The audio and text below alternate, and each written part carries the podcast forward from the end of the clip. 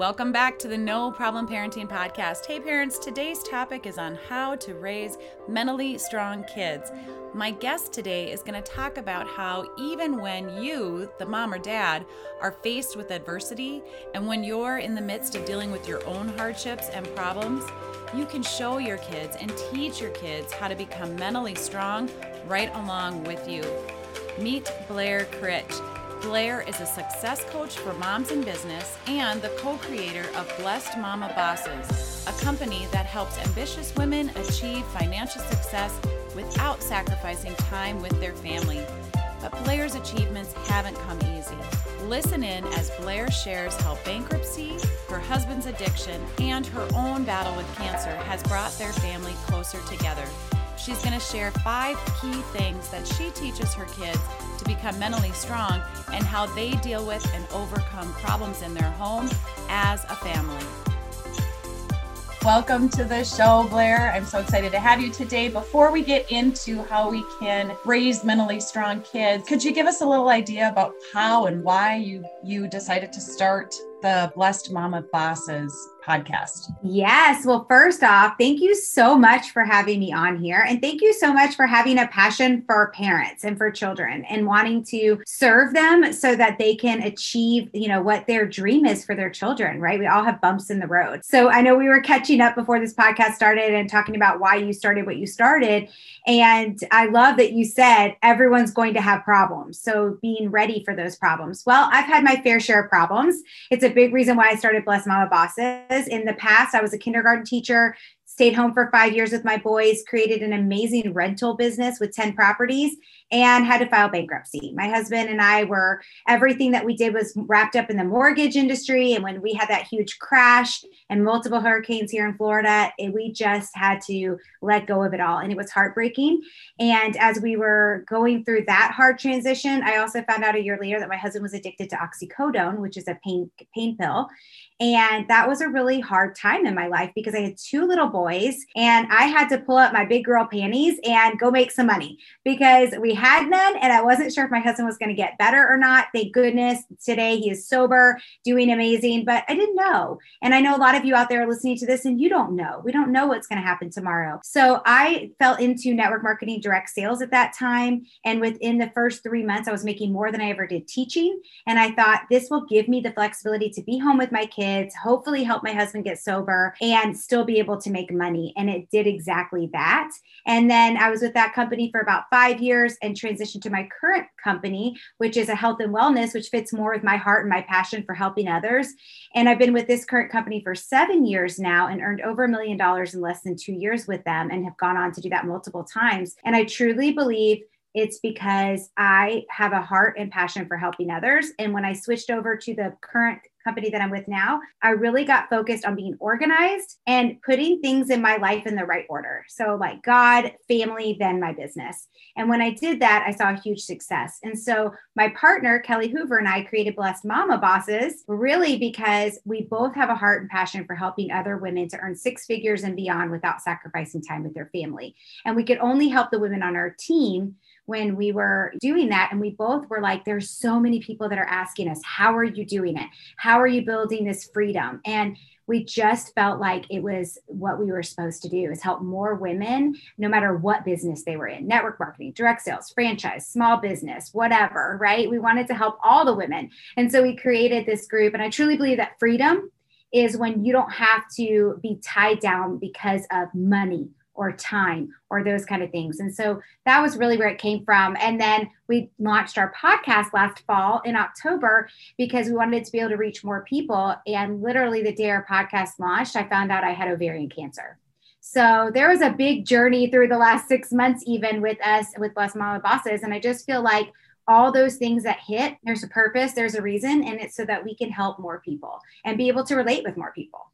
So in a long story, that's where Blessed Momma Bosses started. I just absolutely love it. And I love that, like when we were talking about before we started recording for the show, that dealing with and overcoming problems, you know, no problem parenting doesn't say that there's not problems. We don't just like, oh, no problem, you know, and get right. through. There are problems, but the goal is to, to learn how to deal with them and overcome them. And you have certainly done that time and time again in lots of different ways. And the reason we chose the subject today for, you know, how to raise mentally strong kids is because you went through all of those different trials and made it through and overcame those. But so did your kids, right? So let's talk a little bit. You have two children. I do. Yes, I have. Uh, my oldest is Jeremiah. He's 17, and my youngest is Noah, and he's 14, about to be 15.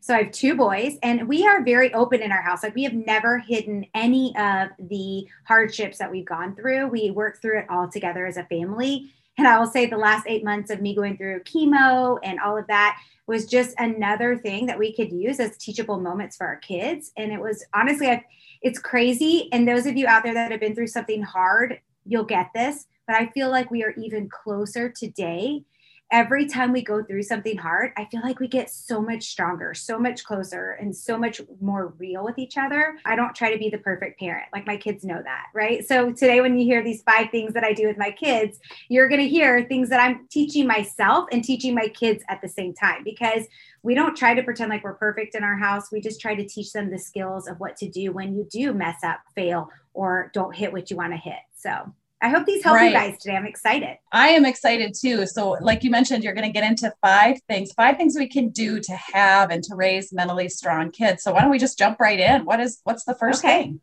Awesome.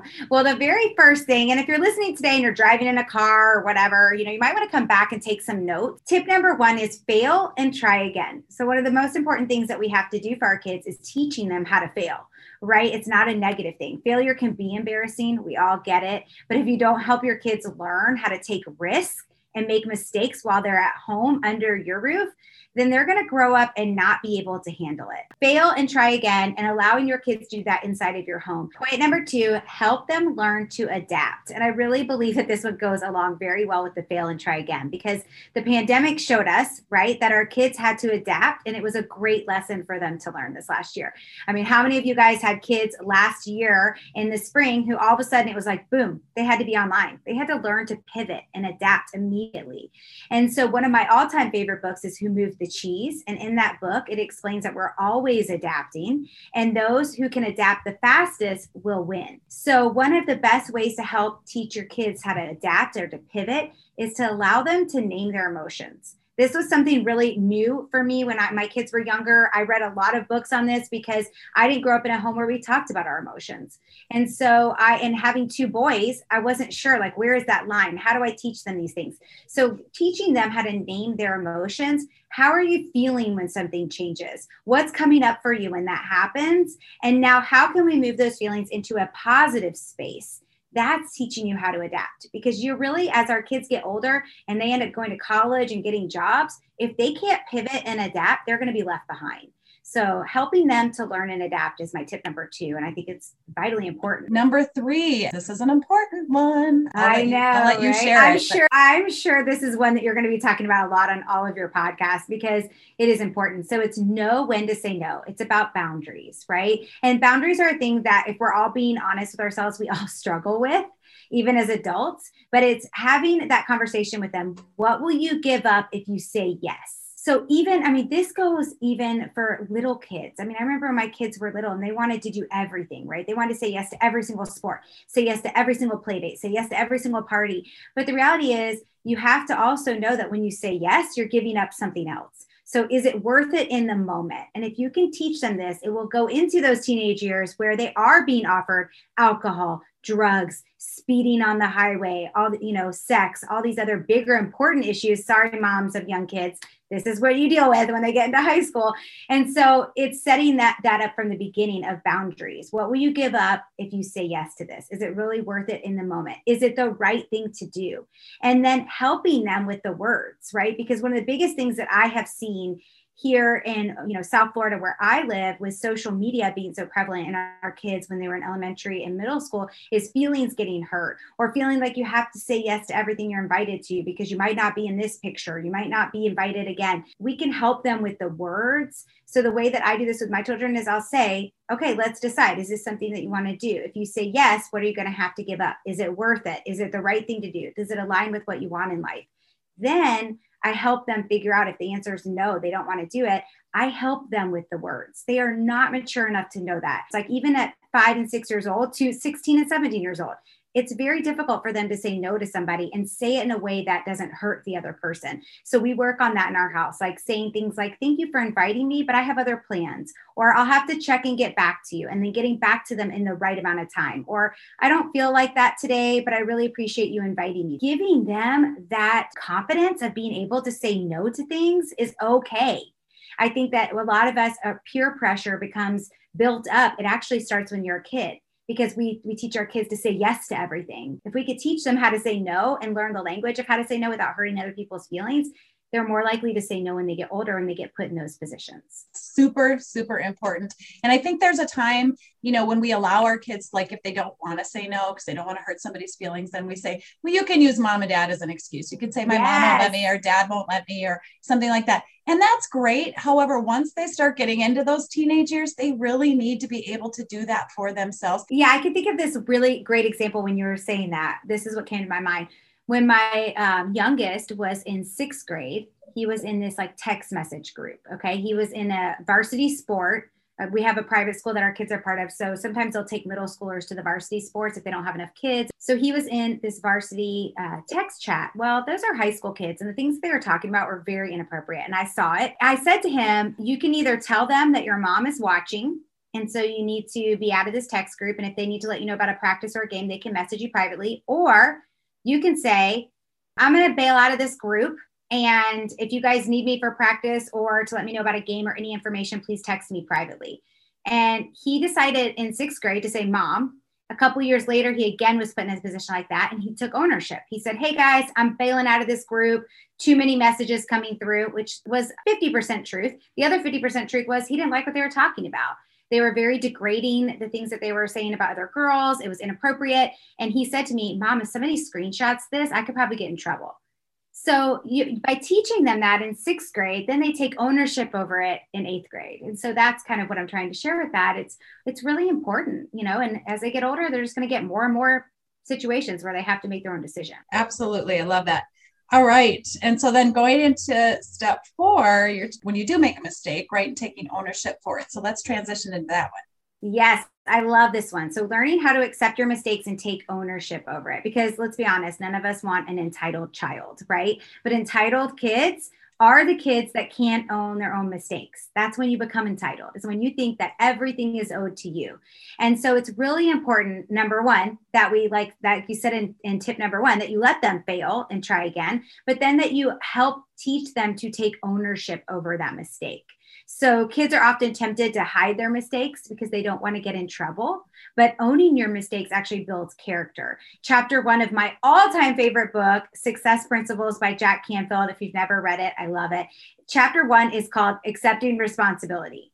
And so we have actually made our teens read this. When there have been instances where they didn't take ownership, we go we still make them go back, read chapter one, and report back to us on it because it is one of the biggest things that I see right now in a lot of young professionals is that they can't take ownership when they mess up. Everybody wants to blame somebody else. So teaching them how can you take that ownership? And uh, one of the biggest things that I also really do in our home and that we truly believe has helped is discussing how to express when you're wrong.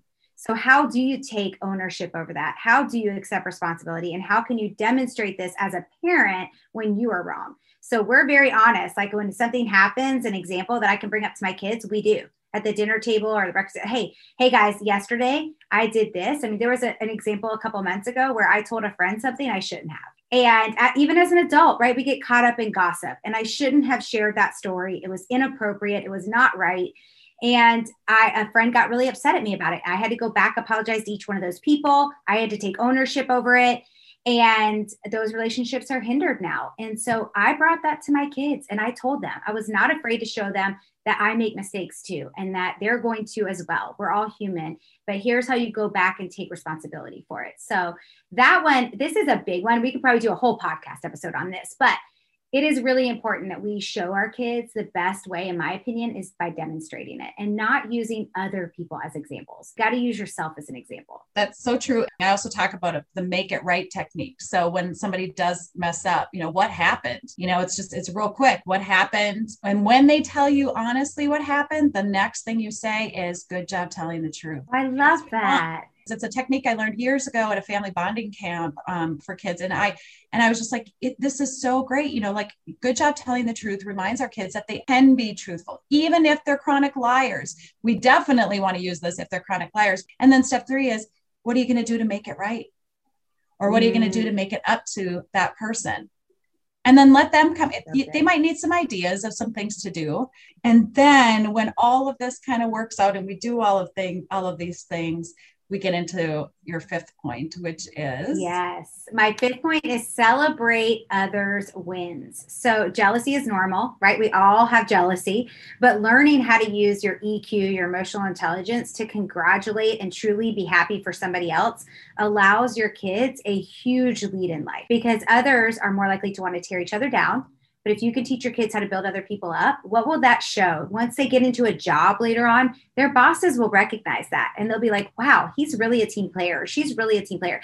I can tell you, my kid has made teams. One of my children has made teams that I'm not really sure he was even qualified to make because he is such a cheerleader for the whole team. He is so excited when anybody else does something. He's at every single practice, he shows up at every single thing. He cheers on the wins, even if he doesn't get into the game. And so coaches want that player, they want that person person. So teaching them how to be happy for others. And, you know, that's a, it's something that we're all still learning, if we're being honest, right? We're always still growing in this. I know the first week of school, I do this with my kids. Every single morning, I say, um, I want you to report back this afternoon either a win for somebody or that you introduce yourself to somebody new right and so it's you have to teach it like you were just sharing it's positive reinforcement of the things that you're trying to teach them and so doing that time and time again is so vitally important i love that i used to pay my kids I, this is hilarious but we used to pay our kids $25 when they were in elementary or middle school if they would sit with a new person at lunch the first week of school so each new person that they would come home and tell me about.